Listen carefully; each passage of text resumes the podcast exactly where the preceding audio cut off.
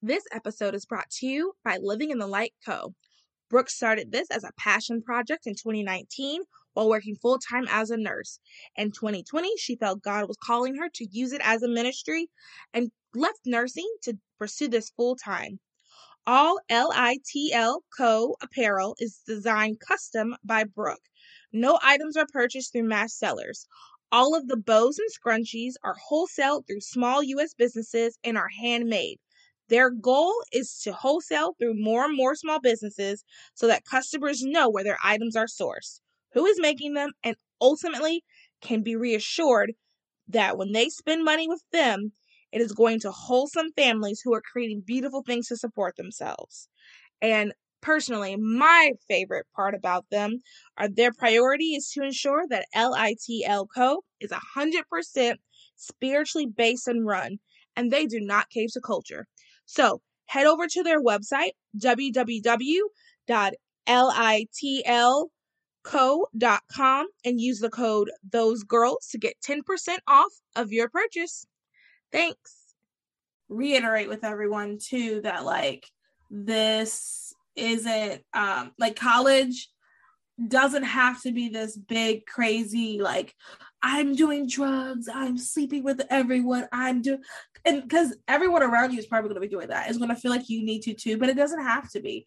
And there's nothing wrong with going out dancing with your friends and having a good time, but you do need to have those boundaries and you need to come up with those boundaries before you make any decisions. Yeah. Because if you just go into life and you just go into doing things just willy nilly, you're going mm-hmm. to fall for everything.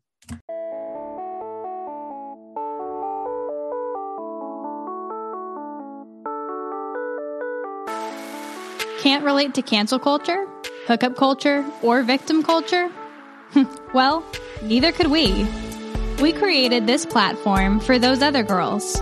Girls like us who want to give a different perspective from a Christian and conservative worldview. We talk about life, work, relationships, and everything in between. Let's be those other girls that don't just talk about culture, but change culture and bring back traditional values.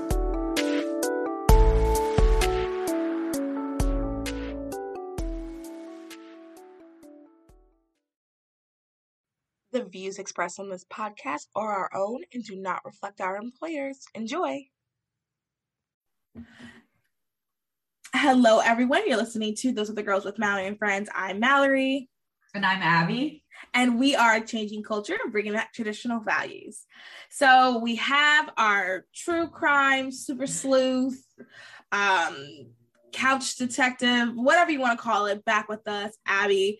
Um, but she also has some really exciting news before we even get into what the topic is today. She has some really exciting news. Abby, can you tell us uh, what's going on with you? I'm engaged. Yay! Yay! So that's really exciting. How does it feel? It feels good. It's been really fun. We did our engagement photos tonight. So, yeah, haven't picked a wedding date yet, but we're in the process. So, yeah. Yeah, it could probably be kind of hard right now, too, especially because our place is still kind of like up in the air about like COVID stuff. Um, yeah, I don't know. We haven't really looked too much into it yet. We've just oh, okay. like met with the priest from the church that we want to get married at. So to like because we're Catholic, so we had to kind of oh, get so that process to, started. Got it, got it. So yeah. then you have to do it in your church anyway. Oh, so that's right. a little bit easier then. Yeah. Yeah. Well, they have they have like a bunch of marriage prep stuff that you have to do for the Catholic Church, which I I mean I've enjoyed what we've done so far. I think it's like really valuable. It gets you to have like those oh yeah conversations. Like so it's been good. yeah, that's good. And yeah. I think too, even if you aren't Catholic, if you're mm-hmm. Christian in general, if you're Jewish, honestly, if you're an atheist, you definitely should do premarital counseling. Yeah, I, think I agree. I, I like that the Catholic Church requires it. I think yeah. it's valuable for everyone. Yeah, yeah. I've been to certain churches, you know, like with Protestants, like it's their own, like this is their own thing. Mm-hmm. I've been to certain churches where they won't marry you unless that you do premarital and they also won't marry you unless they know you fairly decently so like they won't do because i know um one of my friends was trying to find a place because he wanted to have a destination wedding they were trying to find a place and the church wouldn't was like well we don't know you so we can't sit up there and say yeah rah rah go for it so I, I like that. I think that's very respectable when a church does that. I Definitely. appreciate that because marriage isn't yeah. a joke. No, it's, it's it's a it's a big deal. Yeah. Yeah. Yeah. it definitely is a little like daunting to think, oh my gosh, the rest of my life. But yeah. you know, when you know, you know, like yeah. it's there's just the feeling you have and you know, you'll you'll get there. yeah, that's so exciting. Well, I'm yeah, happy for you. you. Um, that's good news. The rest of the episode is not going to be good news. Kind of a bummer. Yeah, yeah, yeah. It's it's kind of a bummer. Um, part of the reason why I did want to do this, so we're going to talk about Lauren Spear, Spire, Spire, Spear, Spearer, I think is Spearer. Yeah, Ooh, I'm terrible with names. Uh, I will not say her last name again this episode. We're talking about Lauren, and um, she um oh, oh yeah part of the reason why i wanted to do this episode is because like i said before we like to do a thing at the end where we talk about a lesson and i was like a little bit obsessed with this case for a good couple of weeks and i was like this is a perfect lesson um case. Like this is a the perfect case to talk there's so many lessons in this there's so many twists and turns and i just think this is something that we should be knowledgeable about and also too she's still missing. So i think it's good for us to i mean who knows who's listening to this? Who knows? Who knows somebody? Who knows that that they might think they know somebody? So it this is just a i think this will be a great episode. Um so this is the case of lauren and she went missing and actually abby you got it from here. I, I you know what yeah i'll start i have a little like background and stuff so Perfect. we'll start from the very beginning. Yeah yeah. So lauren spierer was born on january 17th 1991 to parents charlene and robert spierer she was raised in scarsdale new york which is noted as like a wealthy community. So she had like a pretty good upbringing it sounds yeah. like. Graduated which from, wait sorry, sorry two seconds. What i was going to say is like something to just think about like she when we keep talking like you said she has wealthy she has a nice loving parents so anything can happen to anybody continue yeah it's it's sad too because like uh, i watched interviews with her parents and they were like we never like dropping her off at college we never thought she was oh, ever yeah. in danger anything like this could happen so, so sad it's really sad yeah but so yeah, she graduated from Edgemont High School in 2009 and then went on to attend Indiana University in Bloomington, Indiana, where she studied textiles merchandising because she wanted to have a career in the fashion industry. Um, but yeah, a little like kind of interesting thing. I've like never heard of anything like this before, but Lauren had attended Camp Towanda in Pennsylvania like during the summers in her youth. And there she met her boyfriend, Jesse Wolff, and another friend, Jay Rosenbaum, who's like kind of a prominent character in the story. Okay. And like a bunch of other friends who then they all went to IU together. so I was listening to a podcast. Um, so her national or not national, her ethnicity was mm-hmm. Jewish is Jewish if she's still alive. Anyway, and it's apparently the girl on the podcast was saying she's Jewish and she's like, it's part of like Jewish culture to attend mm. these camps, which is okay. very interesting because I was watching um the marvelous Mrs. Maisel and she attends a camp on the show and I remember thinking like that's like they're adults why are they doing that but that's like kind of part of like and she's from New York okay. and she's rich so it kind of like I from my understanding with the girl um the Jewish girl was saying on the podcast that's just kind of like what they do you attend like summer okay. camp every year eight weeks. It's you and all of your Jewish friends. And that's just kind of how you spend your summers. You make tons of friends. It's like part of their culture, which that I just found really fun.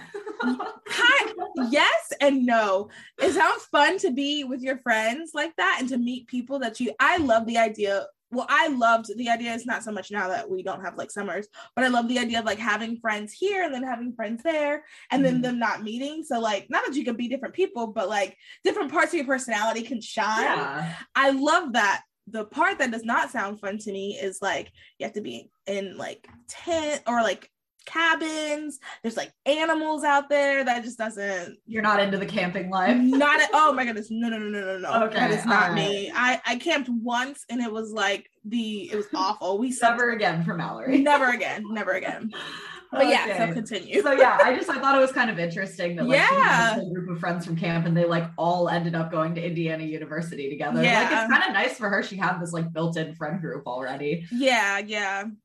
Um so she went to Indiana University freshman year, all was well, and then sophomore year is when this all went down. It was um it happened on Thursday, June 2nd, 2011. She Lauren spent the night drinking with several of her friends. Uh her boyfriend Jesse was not there. Uh and all they really have from him that night was they texted back and forth a little bit and then he went to bed like hours before any of this happened. So he's like not really involved. Yeah. Um but Well, he's not really involved that we know. I know. well, not he's not like ahead. directly there. Yeah, like, okay, yeah, So, yeah, I mean, yeah.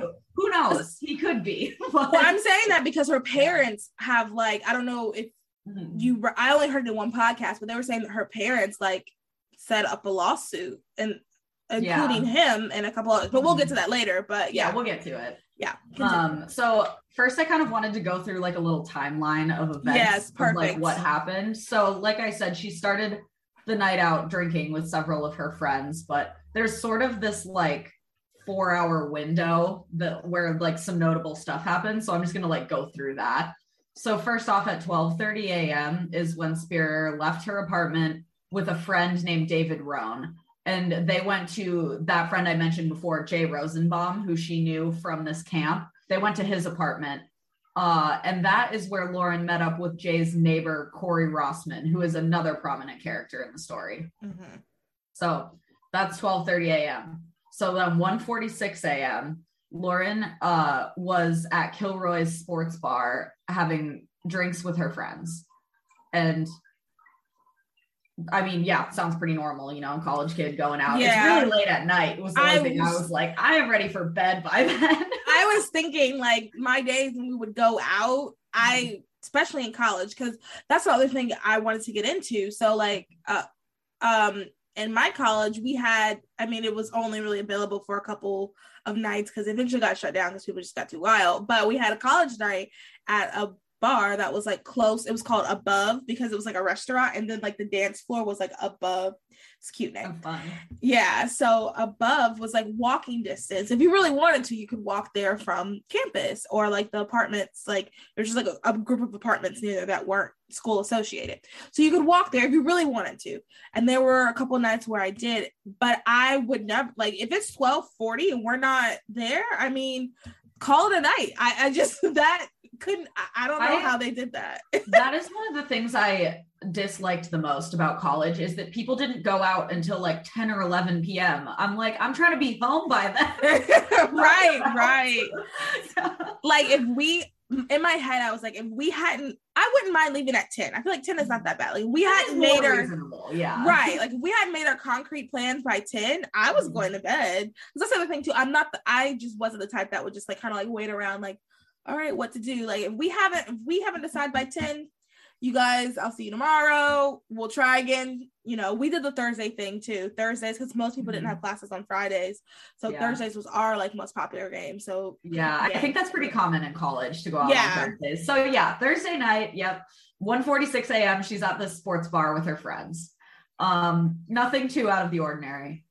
Uh, but then so 2:27 a.m. rolls around, which I'm like, I'm a little confused because all the bars uh, near my college campus closed at two. So I was I like, was to this say, bar doing staying open this late? right two 145 they like wrap it up they start Yeah, last call, yeah. yeah yeah yeah but yeah, that was when uh Lauren left Kilroy's, this bar that she was at, with Corey Rossman, who is her friend Jay Rosenbaum's neighbor. So Lauren, when she left the bar, she left her cell phone and her shoes at the bar. Um, and that kind of tells you that kind of like speaks to her level of inebriation. But yeah, I did sure. read that she took her shoes off because they had this like outdoor sand covered patio. And I was like, okay, well, that's a little more understandable because it is kind of hard to walk in the sand with shoes on. yeah that's Um, fair but you're not But the fact that she forgot her them. shoes and phone, it's like, all right, Yeah. girl, come on. Like- yeah yeah Um, so yeah, Corey then walked Lauren to her apartment complex. Uh, they got there at 2 30 a.m. and they walked into the apartment complex she lived, uh, and on it's it's noted that on their way there, a passerby named Zach Oakes like noticed that Lauren was like not doing great, like that she was really really drunk, and he asked if she was okay, and I guess Corey just kind of brushed him off. He's like, yeah yeah she's fine, like don't worry about it, and kept walking. So, I mean, it, it was like noticeable how Yeah. how like drunk she was. So then 248 rolls around. Um, and Lauren and Corey left Lauren's apartment complex, which I'm like, girl, you are home. Stay home. Yeah. Sometimes you gotta learn like the night when the night is over, the night is over. yeah, Like- nothing good happens after 2 a.m. Like Yeah. it just it literally never. Like, nothing, nothing positive. You should be in your bed by two. it- seriously. Yeah. so they left her apartment complex and entered a nearby alley. And security camera footage shows that shows them exiting the alley at 2:51 a.m.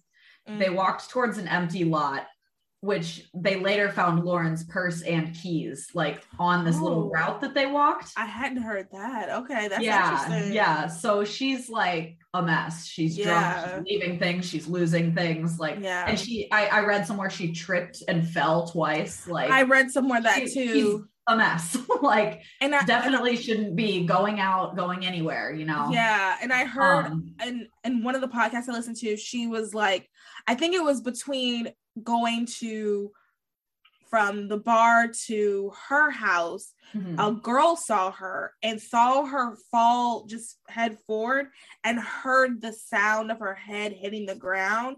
And I'm like, that's a concussion. Cause like you and for you to hit your head that hard on the ground, first of all, you're drunk. You you have to be so drunk that you can't even hold your head up. And then Yeah. second, for them to be able to hear it, that means that was like a really hard hit. If yeah, like could hear it. get this girl home. Yeah, that's why. Uh, we'll, we'll get I there. just- but I, I know, so many I- thoughts. I, Every time it comes up that she left her apartment after she was already that drunk, I'm like, girl, what are you Yeah. doing? Like, yeah. Ugh, but Sometimes yeah. you just so- gotta know when to end to in the night. That's another. That's lesson number one. People listening, Yes. especially those of you going to college, just know sometimes you just gotta end the night. You, there Oh will be gosh, another night. Hundred percent. End it. See, I'm giving her grace because she's only 20. Like right. I was I was also that girl when I was 20. I was like, let's Right. keep the party going. You know, Yeah. it's like It's just you know fine, Let y'all. tell Let's keep going. Yeah. let me tell all you 20 year olds out there, don't Don't. go home, get Yeah. in bed. You'll thank yourself in the morning. I promise. and what helps me to get out of that to Mm-hmm. get out of the mindset like we got to keep going is like i realized that just came from a mindset of like i don't know if i'm ever going to have a night like this again but you literally do like Literally you can have weekend. I like right you can again, have another good night. Like, Yeah. yeah it's not like you will have other good nights just remember that exactly. continue Okay, so she okay, where did I leave? Here we go. Uh, okay, yeah. so she she lost her her purse and her keys on this like route. So next, uh, Cor- Corey, he is also very intoxicated. He like is stumbling like and on the way up to his apartment he like vomited in the stairwell so they are both just like hot mess express right now like it's they both need to go to bed yes, like definitely. So they go to Corey's apartment and they run into his roommate, Michael Beth, who lives at the same apartment as Corey. And uh he Michael, I guess, had to like drag Corey to bed, like because he was like so messed up. He he like took him to bed and put him in there. And once he came out, he he tried to convince Lauren, like, he was like, yo, stay over. Like, it's really late. You're really drunk. I'm worried about you. Like, just, we got a couch. Just stay. And she was like, no, no, no. Like, I want to go home. She insisted on returning to her apartment. Um, so then at 3:30 a.m., Michael, this roommate, called Jay Rosenbaum, Lauren's friend, who is also his neighbor, um, and asked if he would come over to take care of Lauren. Because I guess Lauren was like trying to get Michael to like go back to her apartment and drink more with her, which I'm like, girl. yeah, that I mean, that's what everybody in all the podcasts, everything I read was Mm-hmm. saying that she was definitely like, let's keep going, let's keep going, let's keep going. And like Right. that is very much, I feel like once you get to a certain level, I mean, that could be your mindset because and yeah. you have to have people in your life to be like, stop. yeah. And I feel like and you have to, I guess you also have to reciprocate because it sounds like Mike did not, he was like, nah, like go to sleep, go to sleep. Mhm. And um, but I mean, it shouldn't have gotten to the point where she was like that anyway. I mean, if she's fall, I just can't get over the idea of like her falling and hear like you can hear it hit the ground. And after this, she's like still wanting to keep partying. Like That's, she just doesn't have the wherewithal to yeah. be like, no, I need to stop. Like, yeah, yeah, it's a, uh, a mess, whole mess. Such a mess. But um, anyways, yeah, Michael was like, nah, dude, like I'm you're not drinking anymore. You are like a mess right now. And, and so he probably oh sorry to cut you off really quick. No, he didn't really know her. So I'm also thinking he might have been like, this is uncomfortable. You're super drunk. I'm a guy. I don't really know you. Like, I don't want to be caught in a situation either. Yeah. I was that- I don't I don't get the vibe she even really knew Corey that well. I think he was just her friend's neighbor. So he's probably yeah. like he is like two degrees separated. like, yeah, exactly. Yeah. Yeah. Michael is just like yeah, yeah. Who is this and, random girl? exactly. and honestly, what Michael probably thought, and you know, just putting myself in a situation he probably saw his friend come back, drunk friend, come back with another drunk person. Mm-hmm. And it's two of them, and he's in college. He's not stupid. So he's probably thinking, like, okay, this is about to be some sort of situation. But then the uh, Corey throws up, and this girl is clearly, and he's like, okay, this is not, this is a bad situation. You go to bed you need to sleep at least on the couch or go home. Like something needs yeah. to be done. He's just trying to like set out the fires. yeah, yeah, yeah. So yeah, eventually then uh Jay or Lauren went to Jay's apartment, her friend. Um, because he is her neighbor, lives right there. She just he was just like, All right, dude, she's your problem now. yeah. and uh so when she arrived, Jay noticed that Lauren had a bruise under her eye and he assumed she had fallen yeah. because of how drunk she was. And Lauren was like, I don't know how I got the bruise because she's like messed up. Right. And right. I'm guessing that's probably like what you were talking about, Mallory, the, the, girl who heard like when she fell like face first. And like yeah. she doesn't even remember falling or she she's probably not feeling any pain right now, like oh yeah, no. drunk she is. Uh no. so she she's like fully like in a bad place. This is definitely one of those situations where like at my college you would have called to get her stomach pumped. I feel like that's how drunk oh, she yeah. would, she sounds like call like campus safety. Yeah, call like public safety right. and be like, hey, this girl yeah. needs to go. And yeah, yeah. Um, anyway, continue. So Lauren left Jay's apartment then. And that is the last anybody, the last known sighting of Lauren Spierer. And fun fact, um, well, I guess not fun fact, fact. Um, so there's cameras everywhere in that area. The cameras never picked her up leaving the apartment. They picked her up going in, but they never picked her up leaving the apartment because the cameras didn't work at the apartment complex, and then none of the cameras in the town picked her up. So, yeah, that's pretty much the story. Yeah. yeah. But following that, then Jay made two phone calls to friends and neither picked up and neither he didn't leave voicemails for either of them. Um, but yeah, Jay basically said that he like watched her like cross the street towards her apartment and as soon as he couldn't see her, that was it. Like nobody knows what happens after that, or at least that's the story. Yeah. She was barefoot had this bruise under her eye, didn't have her cell phone, didn't have her purse, didn't have her keys because say, she had lost them. keys. Yep. And she was wearing black leggings and a white shirt and just this barefoot girl like wandering at 4:30 in the morning. And a reminder, she um I don't know if you said this, but she was 4'11, 90 pounds. Yeah, she's teeny tiny. Tiny. Mm-hmm. And another thing, um, okay, so okay, let's go back before I say this other thing I was thinking of. Um, so the beginning of the night, I think we can go through it and maybe like just discuss. So they, oh, actually, sorry, mine going a thousand miles right now. Okay, so before I say that, she also had a heart condition. That's yes. another thing to remind yes. people. So she is completely intoxicated, mm-hmm. like drunk as a skunk, as they say. Mm-hmm. Um, and she also has a heart condition and she's teeny tiny. So these are mm-hmm. like a mixture very very high risk behavior. Yes, yes. And want to clarify, we're not blaming Lauren at all. Um, but we do want everyone listening, especially like our young college girls that do listen and people who are going to college, and also too it's almost going to be when this comes out it will either be christmas break or almost christmas break. And this happened at the end of her semester. So i know how it is at the end of the semester in college. You're like oh thank god. So you kind of want to like chillax and then you're kind of celebrating. So then things escalate and escalate. So i do want you guys to just listen to this and be aware. I don't want anybody to feel like scared. I don't think you should be you know fearful of everybody coming out. Because i mean when we get to theories uh, actually, let's do theories now. Yeah, yeah. Okay. So, um, yeah, I mean, following all of that, her boyfriend Jesse was the one who ended up uh reporting her missing because he texted her phone and he like a bar employee, like somebody who found her phone at the bar, responded basically saying like your girl left her phone here and then like after nobody had could get in contact with her nobody had seen her she wasn't at her apartment he reported her missing and that's yeah. kind of how this all started so and that's good i think that to me that's good in his favor that he mm-hmm. did all that he tried to find her and he reported her missing and it was within yeah. a couple of hours i believe a couple of hours of realizing like hey yeah. nobody knows where she is he, he didn't waste any time yeah. yeah so i mean i personally don't think that he was involved um I just I, I don't really I from everything I read and watched I didn't really see a lot of evidence I don't think to that.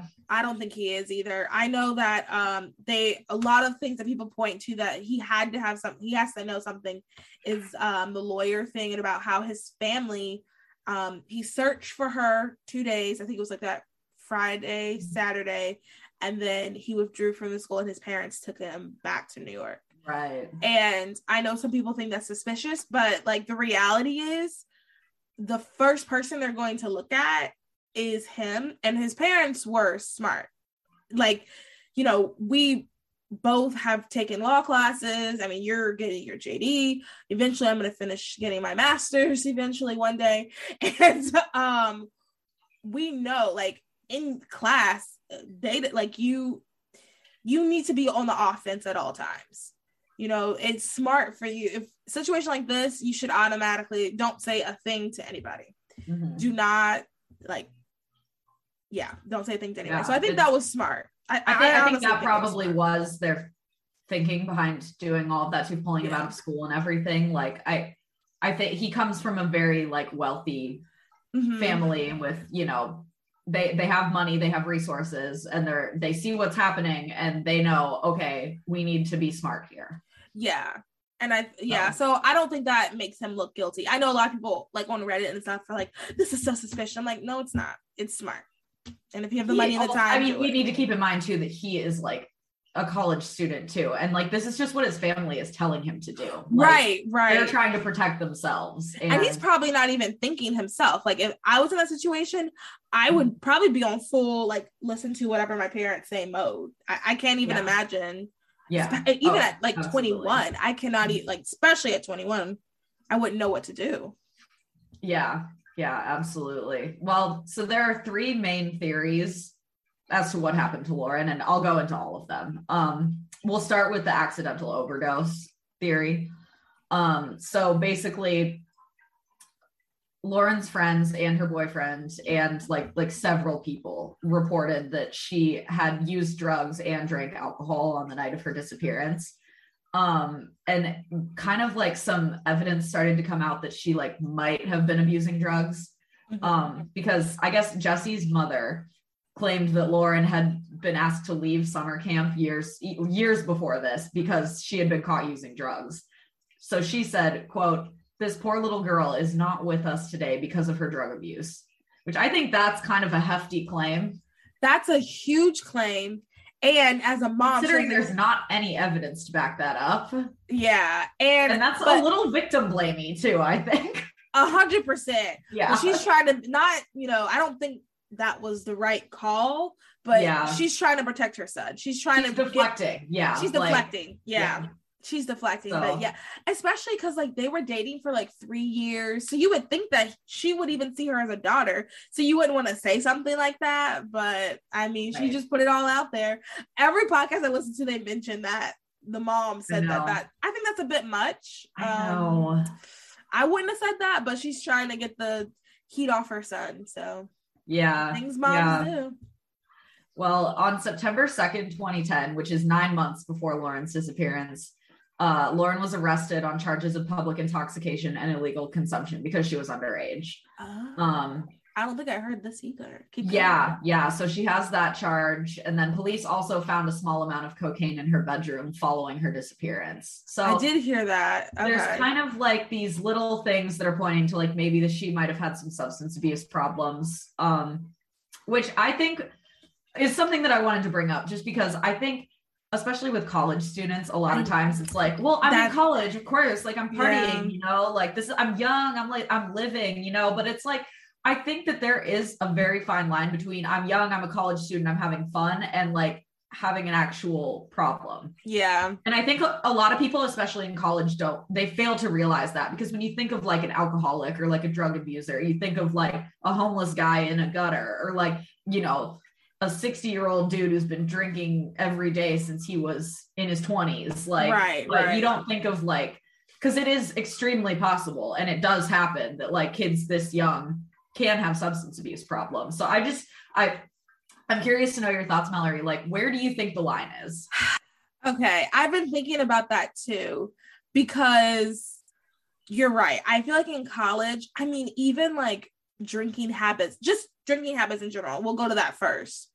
The way people drink in college is not like if you took that drinking habit in college and put it on a 30 year old in a career with kids, that's an alcoholic.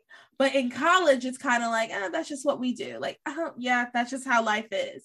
So like it, it it does feel like college is a time where like things don't really I don't say they don't matter, but like you're just doing different things. Yeah, will it's say- not real life; it's college life. Exactly. Like, that's what yeah. it feels like. I so what is that's how I feel about like drinking. Now when it and honestly and marijuana too, because I feel like people just I didn't even know what that was till I got to college. And I mean left and right. People who, you know, the valedictorian and then the anyway, that's a whole nother conversation. But when it comes to things like cocaine, though, I just I really do see cocaine as this bigger like drug. But I am realizing though, I mean, I would never do it. Like, and no judgment to those who do or have partaken in it. I just know that like I would never do it Yeah. because I just really feel like that to me that's a lie and I don't think it's just like this easy fun little thing because I don't know I've just never heard a story of someone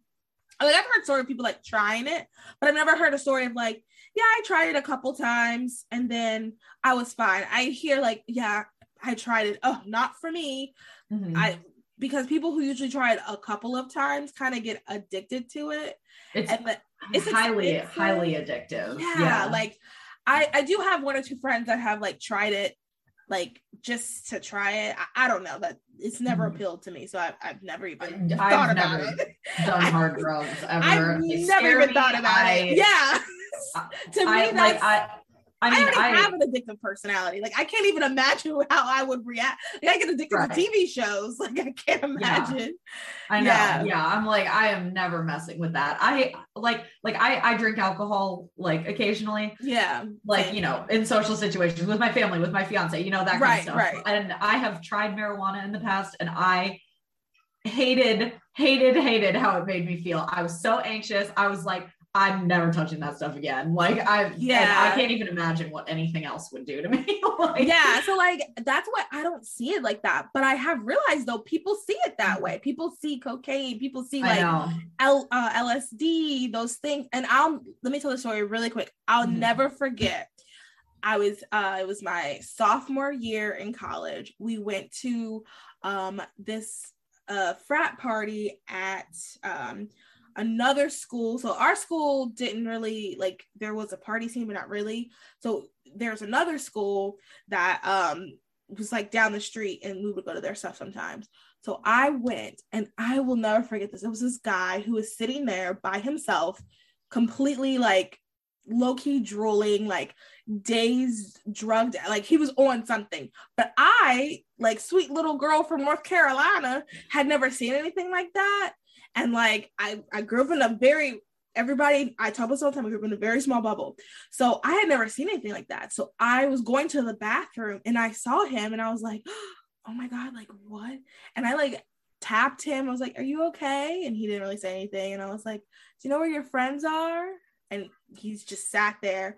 And then my friend was like, "Come on, come on, we're going to do blah blah blah." I was like, "Well, what about this guy?" He's like, "Oh, his friends are probably here." And I was like, "So we're just gonna leave this this guy? Like he seemed like." He's not here. Like he was just so drugged out. Like now that I'm older, I kind of know what was going on. But I had like I had never seen anything like that. I had no idea what was going on. It was scary. I And then know. we came back and passed, and he wasn't there. Like he was Mhm. gone. So I'm assuming his friends walked and took him someplace. But I just remember thinking like that that scared me. And I feel like though that guy is probably like the reality is, especially because like um the schools that were there are pretty decent schools. That guy's probably like a captain of the financial something in his area or something or another and probably doesn't hasn't touched a drug in years. So like that's what I mean. Like the whole that era in college, it just feels like people just do all these things, and then all of a sudden they're like lawyers and judges and like teachers, and they're just going about their life as if none of this stuff happened, I which know. makes me think like could the cocaine have been one of those things Mhm. or was it a serious problem i mean Mhm. it sounds like well here's the other thing too though i was thinking about the summer camp i wonder how old she was at the summer camp when they found the drugs and then I wondered that too. I was like, was she yeah. like a teenager in high school when this happened? Because if so, that is a huge problem. i was going to say that's worrisome like if she Yeah. really was if she was like in high school and then they said drugs so once again though like do they mean like marijuana because yeah. some people don't consider marijuana a drug but i know people you know Mhm. 40 50 plus do so Yeah. i think right, we right. like so we say like, was his mom like blowing something out of proportion? Right, right, or was like it- you know an innocent teenage thing, or was it an actual serious offense? Like exactly like it yeah. could have been like it could have even been something like having um one of those bowls things Mhm. or it could have been like she was doing meth you know like it drugs is so broad that we Yeah. don't really they weren't specifying so back to that so i don't know i wonder like when like is it it feels like college doesn't count when it comes to that stuff See, I think a lot of people have the mindset like, oh yeah, like you can do that in college, but if you're like 25 or older and like still doing that, then you're an alcoholic. And it's like, yeah but why do you get a pass in college? I've thought of that because I have said that before. I have said Yeah. like, yeah, if I'm still doing blah blah blah by the time I'm 25, then yeah, I probably have a Hmm. problem. But like, why? And honestly, that's just and that's just not healthy. I don't think that's a good. That's not a good um standard for us to have for college. Hmm. It's not a good standard for us to have for ourselves as women too, because you know, throwing that back in, especially when you're that tiny, and the rea- like not victim blaming at all but the reality is we should be alert we should you know i don't want anyone to ever feel like they have to you know be on their like scared or anything like that because i'm very big proponent of like you know if, go to concerts alone go to the movies alone do that stuff like have fun enjoy your life um but you do have to be you know cognizant and things like this like that's why also too like i really if you are going to drink and do all these other things you cannot do it with people you do not know. Like I have fun, whatever, but do not like I yeah. don't do that. Like Like that be responsible, you know, like yeah. take an Uber, be with friends, like make sure you guys all leave the bar or the party together, like And I'm sorry. all of that stuff. Here's the other thing too. I once again, I'm not blaming Lauren. I'm br- blaming the guy for this moment right here. He knows that she has a boyfriend. Why is he spending the entire night with just her, trying to get to her room, trying to bring her back to his room? He knows she has a boyfriend. okay. I don't know That's this, but I sketch to me. wondered if maybe he was giving her drugs or something, and that's why she wanted to hang out with him. Because I was like, if she has a boyfriend, what is she doing with this guy? Like, oh, that's the, but oh, I, like I maybe wonder she, if he was maybe like they her were doing drugs together, or I don't know. Oh, that never crossed my mind. But That mm-hmm. could be it. I, I didn't think it. To be honest, my first thought was he's trying to get with her, and she's a young girl. that could have been part of it too. I Yeah. mean, honestly could be both.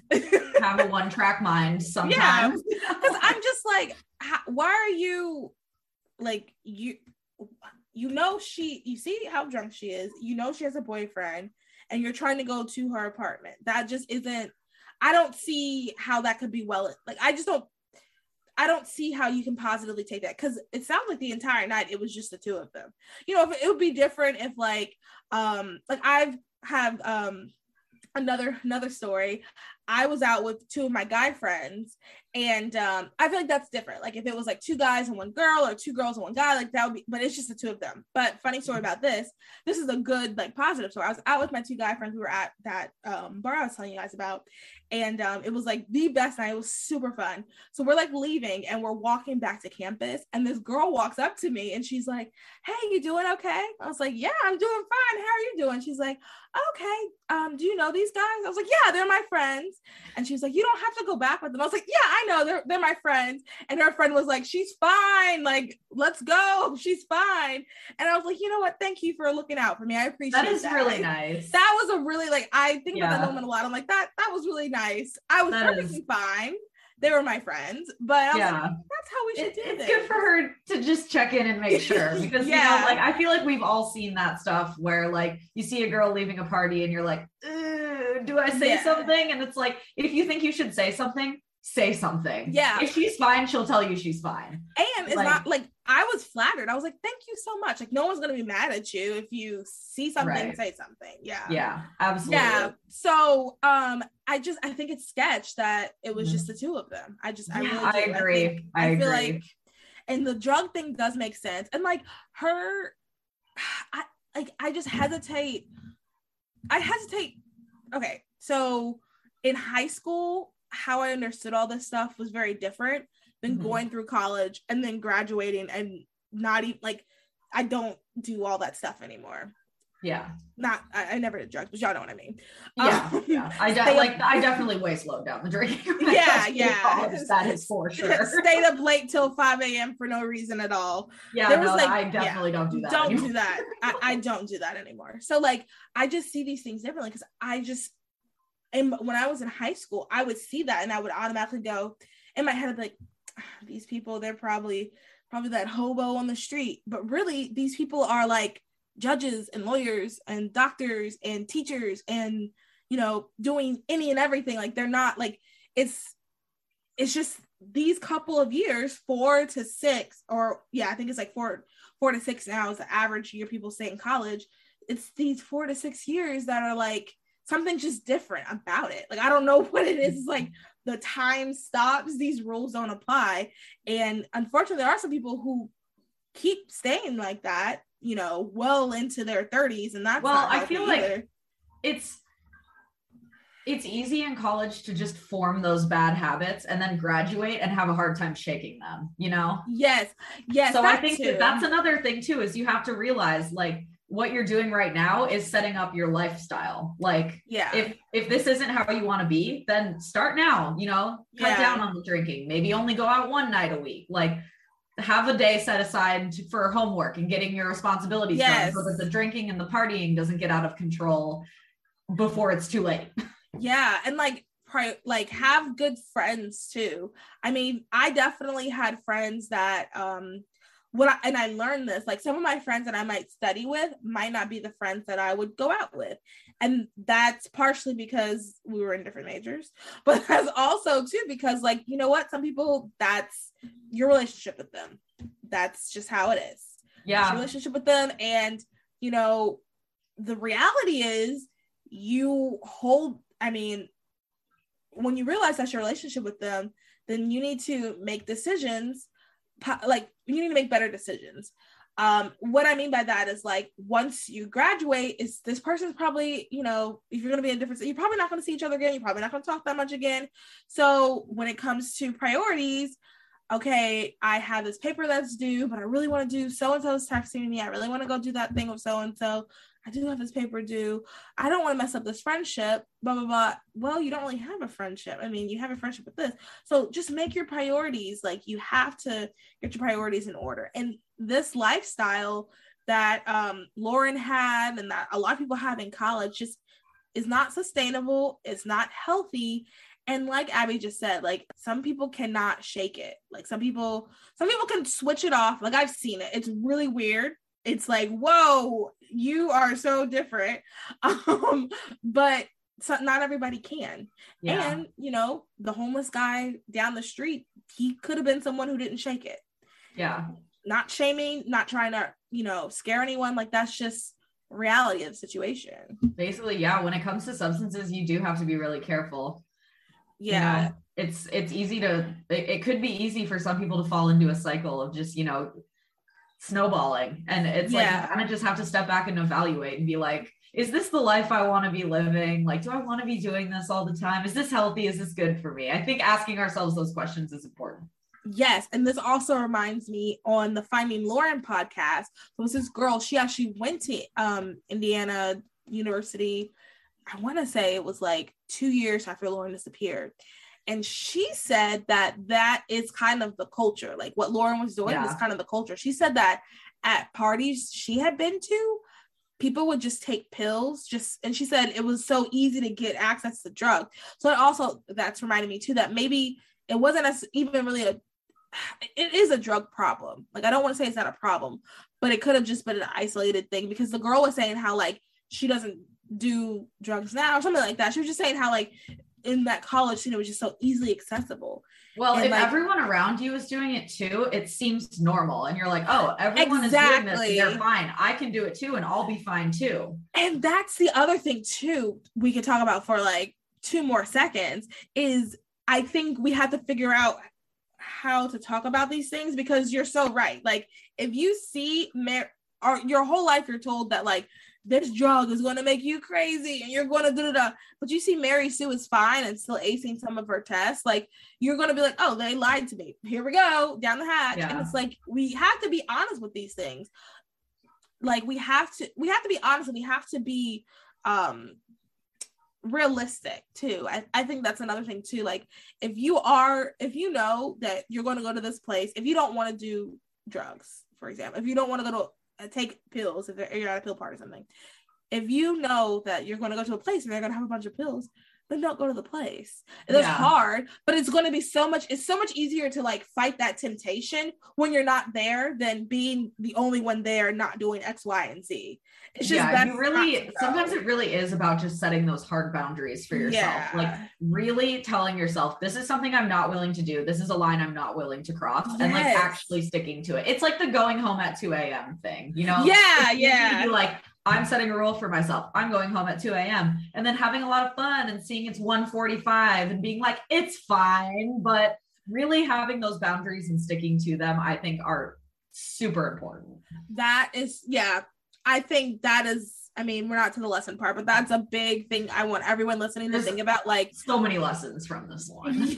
yeah. Yeah. no but like that's a big lesson that i, I want to bring up again though like that just setting those boundaries and sticking with them because we do mm-hmm. have to know your line i think the saying is like if you don't know what you stand for you'll fall for anything yes. So if you don't have your boundary, for example, like I said, like cocaine, no, that is that is a boundary Mallory Finch has absolutely. No, no, that's Yeah. And then Right. you know the things worse than cocaine, so meth and heroin, all that stuff. So like Yeah. that is a boundary. If you don't have those boundaries and you don't stick with them, I mean, who knows? Like I could be in a meth house. I don't know how that stuff works really. I could be a, a meth house with a, a random man that's trying to sell my kids to them. You know, like you have to have these boundaries. yeah, Um, definitely. okay, so, So- that's theory one. And oh, sorry, Yeah. really quick. And I want to say another thing too. Like, um, we, I want every woman to be two things. I want every woman to have to be um, prepared, and I want every woman to um, have fun in the sense of like I don't want women to go out in the world afraid of every shadow, like, oh my God, so I can be kidnapped tomorrow. I am in like a couple of travel Facebook groups and other Facebook groups with women, and people are just always like, I don't know if I should do this, this, and that. I'm by myself. Like this perfect example. This girl posted she her friends can't go to this concert that she's been wanting to go to for years, and she asks if she should go. And she's like, Well, I'm scared I'm gonna be kidnapped. Well, the reality is you're more likely to be kidnapped or you're more li- to be kidnapped than human trafficked. You're more likely to be human trafficked by someone you know than someone you don't know. That's the first reality. And the second reality is people go out and do things by themselves all the time. You just have to be alert. You should know do not drink that night. You should know have fun and you don't have to be afraid. And I want and I think to theory number one kind of just shows it could not be a, a, random stranger. It's possible that it was people who, you know, I was gonna say loved her, but people who, you know, knew her. Yeah, until they loved her. she like had a sort of sense of trust with. Right, right, yeah. right, right. So it's not always like the big boogeyman that's, you know, in the corner with his van. Um, it could just and also too, I want to add like the theory with the overdose, I don't think anyone thinks that anyone like they maliciously like murdered her. Like I don't think that's anybody's idea. I think I really do think everybody that's at least me, I if it was them, it was a total accident and they just freaked out and had no Yeah, I think that's that's the theory is that like something happened and her friends like panicked and didn't know what to do and they didn't yeah. want to get in trouble. So, you know, they just hid the body or something. Yeah. yeah. Um, but yeah, uh Lauren's family hired a private investigator to look into like the possibility of a fatal drug overdose. And I don't know if I necessarily agree with this, but he basically said uh, he doubted that this was the explanation for her disappearance due to the prevalence of the of drug abuse at Indiana University. He notably said, "quote every kid's buying pot, cocaine, drinking, pills. I mean, it's all over the place. So that really can't be the motive behind it. And I'm kind of like, but why? Just because it's prevalent doesn't mean like. And she had that heart condition. Like, I feel like and not everybody that's on campus there has a heart condition too. I feel like that played a huge role. Mm-hmm. I yeah, mm, that's a weird statement to make. This I yeah, I don't really necessarily agree with that. I mean, I, I guess he's a, he's a professional. He yeah. must know what he's doing, but I I don't know. I think this to me this is the theory that would make the most sense just because the other two theories do not have a lot of evidence backing them up. I I agree. Um to counteract that though, uh Derek from Crime Weekly, he made a good point that I was like, oh, this is fair. He was like, the thing is, for them to have gone this long without any evidence means they had to have been practically professionals.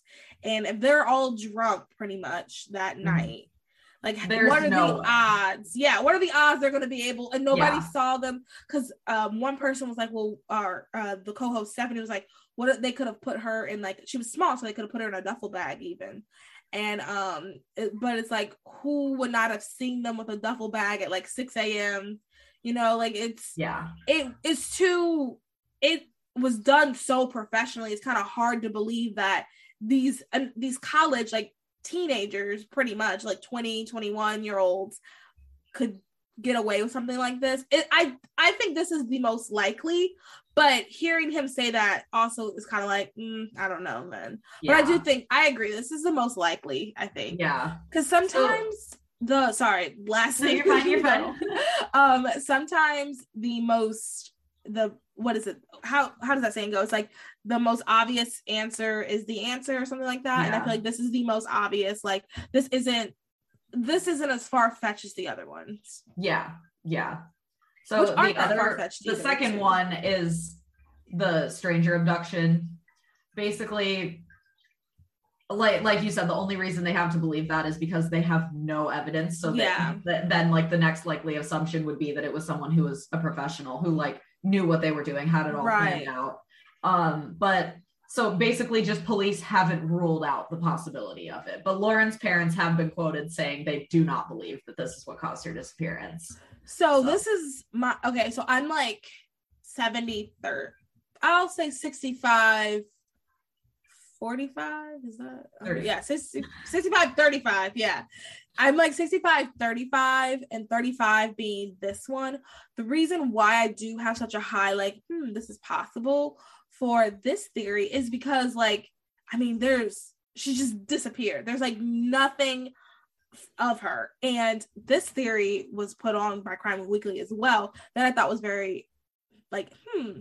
They said so the abduction could have been by, let's say, another drunk student sees her walking and hears her, or like it's like he wants to continue partying too, or something like that. They go to his apartment and they continue partying and another an accident. She overdoses or something like that. And he freaks out and he um like he disposes of the body. So that's one of the things. Or it could be like one of those professional serial killer like Israel Keyes types. That could have been because I mean I hate not victim blaming, but per- she was the perpetrator's like perfect. Like she's complete Yeah. tiny. I mean she's Mhm. tiny. 4'11, 90 pounds. That is tiny. Mhm. She's tiny. A, a man could eat, I mean, a weak man could just hoist her up. Yeah. and probably she's like not all there because She's she's, not all so there. young. Like yeah. so it, she would be a very unsuspecting person to just grab and take. Ex- exactly. And they could do it quick. The only thing, so to like counteract that theory, I thought about is like, what are the odds though that they're, I mean, that you there's no surveillance at all of her. Like, what are the odds that like someone who kidnapped her or like even like the drunk student theory that um Derek suggested that too. Like, what are the odds that they did it so well? I mean, what I'm thinking is she goes missing, and because no one knows that he was she was with him, I'm assuming it's him. No one knows that she was with him. He has time to like think about a plan, I guess. But I still I'm just kind of like, what are the odds? Like, what are the Yeah. odds? Or it's just, it's kind of like that. Um, I don't know if you know that case where the girl she was murdered in her Florida apartment, and they got the guy, but the one time, like the, it's one of those cameras that like takes the photos instead of like filming the whole thing. And the one that millisecond that they have of the camera is of a post. You cannot see his face. The what, and it's like the craziest, like once in a billion chance. And I feel like that, I mean, it could be a situation like that where like someone yeah. took her and like it was just like right at that time they knew that there was not going to be any camera or it was just like good luck where eh, I don't like saying that. It was just chance. Yeah, chance is better. I don't want to say good luck. That's not Right. luck. But yeah, I I 35% think this. Yeah, yeah. Um, so then the third theory is the Daniel Messel theory, who basically Yeah, in don't think this at all. 2016 he was convicted of the 2015 murder of Hannah Wilson, who was also an IU student. Um, I don't there like really there's not any connection. He got caught very quickly because he didn't do a good job hiding her body. Like I'm like, how did he yeah. so well then with like if if he is responsible for Lauren, how did he do so well hiding her body or whatever he did, and then screw this one up so bad? Like I don't, I this one I'm just kind of like, nah, I don't, I don't. I think this is just grasping at straws. And I just- yeah, they're trying to find something to go off of, and I mean, I think that's a good thing that they're like actually following up on all of these things that they're they that could be a possible lead, but this Yeah. one it, it isn't doing it for me. So Yeah. those are the three theories. I mean, it's still she's still missing. She's presumed dead at this point because it's been more than five years or whatever. I think it's seven. I think it's seven. Yeah. Seven is it? Okay, I think it depends on the state. I'm not sure, but Oh, that's true Um, too. It probably yeah. doesn't say. but Yeah. so yeah, that's that's the story. and I just I keep I think about like between the two theories, I just think about like who someone knows. At the end of the day, someone absolutely knows what happened. It's not like she just Yeah, people don't just vanish. Like Yeah. somebody knows what happened. somebody knows. And whether it's the boys who I feel I mean, if it's not them, I feel really bad for them because the parents um tried to sue all of them. And Yeah. people still to this day like I know that the girl who runs the Finding Lauren podcast, because this is the 10 year anniversary of her disappearance. Um, I know the girls that the girl that run the Finding Lauren podcast. She said she like tr- uh, found one of them on LinkedIn, found someone on Instagram, and like if they didn't do that, that's really like I would just for the rest of their life they're going to be attached to this case. Mhm. Like no one is going to hear like uh Corey. What's Corey's last name? Oh gosh, what was his last name? Corey Rosenbaum. Who's Jay? No, Jay. that's Jay Rosenbaum. It's Corey Well- Rossman. Yeah, no one's going to hear Corey Rossman or Jay Rosenbaum and not think Lauren. Exactly. Yeah. So it's like if if they didn't do it, that really like, whew, that sucks. that is. they yeah, did that's- do it. I hope that one day they confess Yeah. because, and also too, I'm thinking like, so the people who def like if it was like an overdose or something, the people who are definitely involved would be Corey and Jay. I don't. I feel like Mike was just like, put him to bed. He just kind of got Get her out of it, there. It fell into his lap. Yeah, and I feel like Mike was just probably like, "Oh God, let me go to my room, lock my door. I don't know what's going on. I'm not Right, gonna be like, a part of it." So okay, I, I'm gonna give this random girl to her friend, and now I'm going to bed. yeah, I'm washing my hands of it. I don't know this girl. I don't know. Yeah. Yeah. Right. My so- what's the my name is Bennett and I'm not in it. Like I feel like that's what I feel like that's what he did. Like he was just not trying to be about it. So, but I feel like Jay and Corey, I feel like whatever happened, if it was them, like they know what it was and they know to get like it had to happen with them together because also too, I'm thinking like if one of them did it, I doubt that you know they would all be working together to keep this secret. Like I feel like that's just not Yeah. I I mean, I'm gonna be honest. Don't do a crime with me because I'm not going to jail. I'll, I'm Oh, I will turn I'll- you in. I will turn you, and I won't think twice about it. So Yeah, do not do a crime with me. I am not. Yeah, I, Not I'm one of those definitely, people. definitely the same. Yeah, yeah. So, do not. Tell me, will- Valerie, what is your biggest takeaway from this? I know there's a lot. okay. Biggest takeaway. I think my biggest takeaway. Hmm, I think I have two. Number Okay. one is really like be alert and like don't be so I just feel like if she wasn't so inebriated, there's so many things that it, it would have turned out so much better. Whether she was, I'm not even going to acknowledge the Daniel thing, but whether she was, you know, taken by a stranger or whether something hap- something happened because of like a medical issue and they were still there. If she had just like stayed, just had stopped for the night, stayed alert, she would. i really do think she would still be here. Yeah. Um, I think that's one thing. And then the other thing is too, I think like it's not the friend's fault because, you know, I'm sure we all have had that friend that's like, no, I'm fine, I'm gonna go. And you're like, please stay. I'm like, no, I'm gonna go. Please there's no stop." stopping. There's no stopping Yeah. at that point. so you know. I'm not gonna blame the friends at all, but I do like I want to be the person who is just like, come on, please, you've got to stay. Like I I want to be more alert with that because I know that there's times where for like once again not blaming Jay because it is also it's not his responsibility. I mean, it would have been great if he had just went ahead and walked her to her apartment. That would have been fantastic. But it's not his. The end of the day, it's not his responsibility, especially when he offered her to stay in her apartment or stay in his apartment, and he didn't necessarily want her to go. So it's mm-hmm. not. I'm not blaming him, but I would like to be better at. Please just stay with people. I like to be better at like, hey, like, that's probably not a good idea. yeah. Those are two things I got from that. yeah. What about you?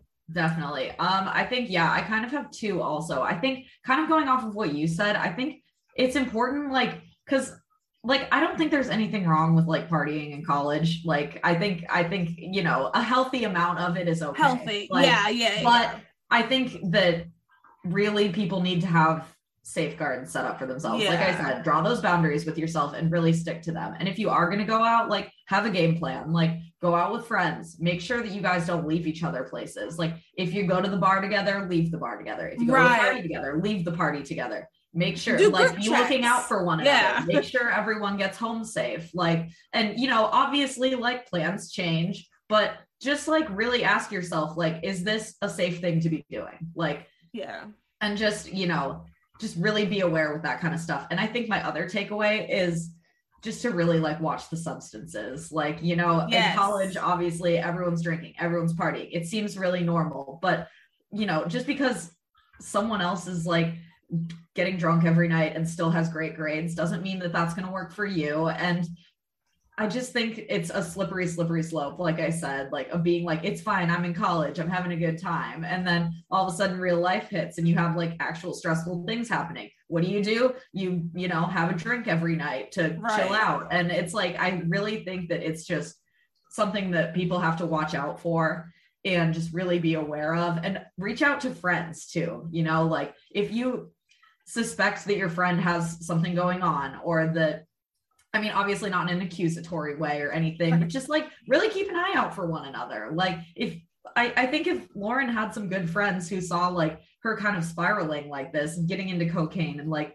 all of this kind of sketchy stuff, and they said, Hey Lauren, like this isn't you. Is everything okay? Like I th- I think that maybe they could have put a stop to some of this before it like got so out of control. Yeah. No, I I agree with everything you just said. And I just want to reiterate with everyone too that like this isn't um like college doesn't have to be this big crazy like I'm doing drugs, I'm sleeping with everyone, I'm doing and because everyone around you is probably going to be doing that is going to feel like you need to too but it doesn't have to be. And there's nothing wrong with going out dancing with your friends and having a good time but you do need to have those boundaries and you need to come up with those boundaries before you make any decisions Yeah. because if you just go into life and you just go into doing things just willy-nilly you're going to fall for everything Yeah. um Absolutely. last thing I want to say is on the Crime Junkie episode, they talked about this program, which I want to highlight and suggest for everyone. It's called Rachel's First Week, and it's by this lady whose daughter's name is Rachel. And within her first week of college, she passed away.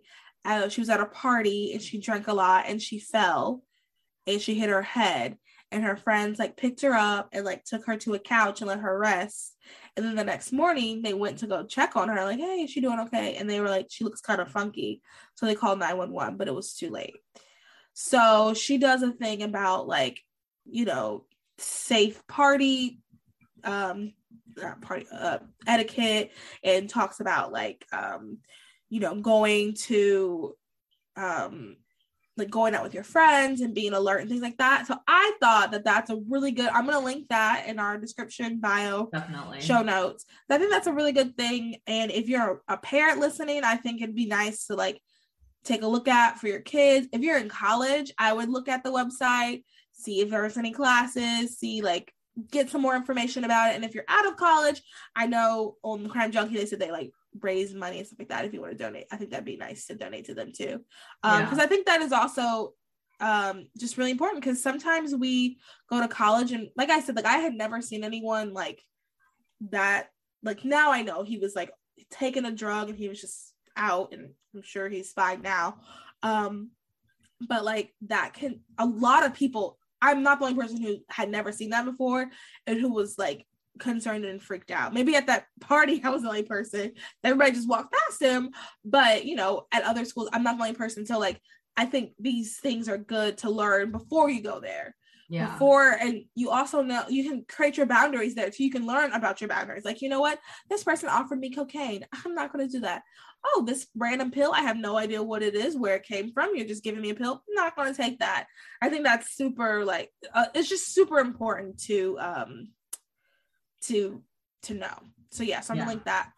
Uh anything else you want to add? Man, just stay safe out there, guys. Yeah What I want to say. smart decisions You're all smart people. you yeah know? Just if something feels feels wrong, then you're probably right, and you, you should go home. You know. yeah yes yes listen to the holy spirit the holy spirit will let you like that little feel feeling you feel when you're like you know what it's two o'clock they're still out here Mhm. i think i'm gonna head home that Yeah. listen to that like don't You're you're that. never going to regret calling a night early. You're Yeah. not to miss anything. I promise. The Yes. same party will happen next week. i was with and you will there will always be another fun time Yes. Always. Always. always, Mhm. um All right, cool. and then just a description i'll post pictures of her on the website and everything uh lauren is like i said she is 4'11 90 pounds blonde hair blue eyes um and white i guess obviously um and you know if you see her or anything like that um there you can I don't know a website or anything, but you can know to literally Google Lauren. Um, there's there's something. You- Yeah. as soon as you go, I'm sure the first link will Mm-hmm. have who to contact. So if you do see her, or if you have heard something or know something that's credible, that's that will not bog down the investigators, let them know. Because I mean, she's still missing. We have no idea whether she's alive or if she's dead.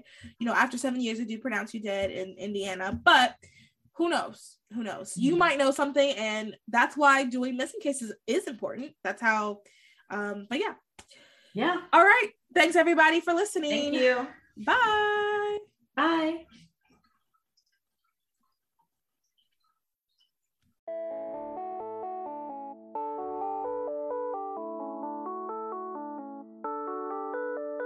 Thank you for listening to Those Other Girls with Mallory and Bailey. Make sure you like, comment, and subscribe on all of your favorite podcast platforms.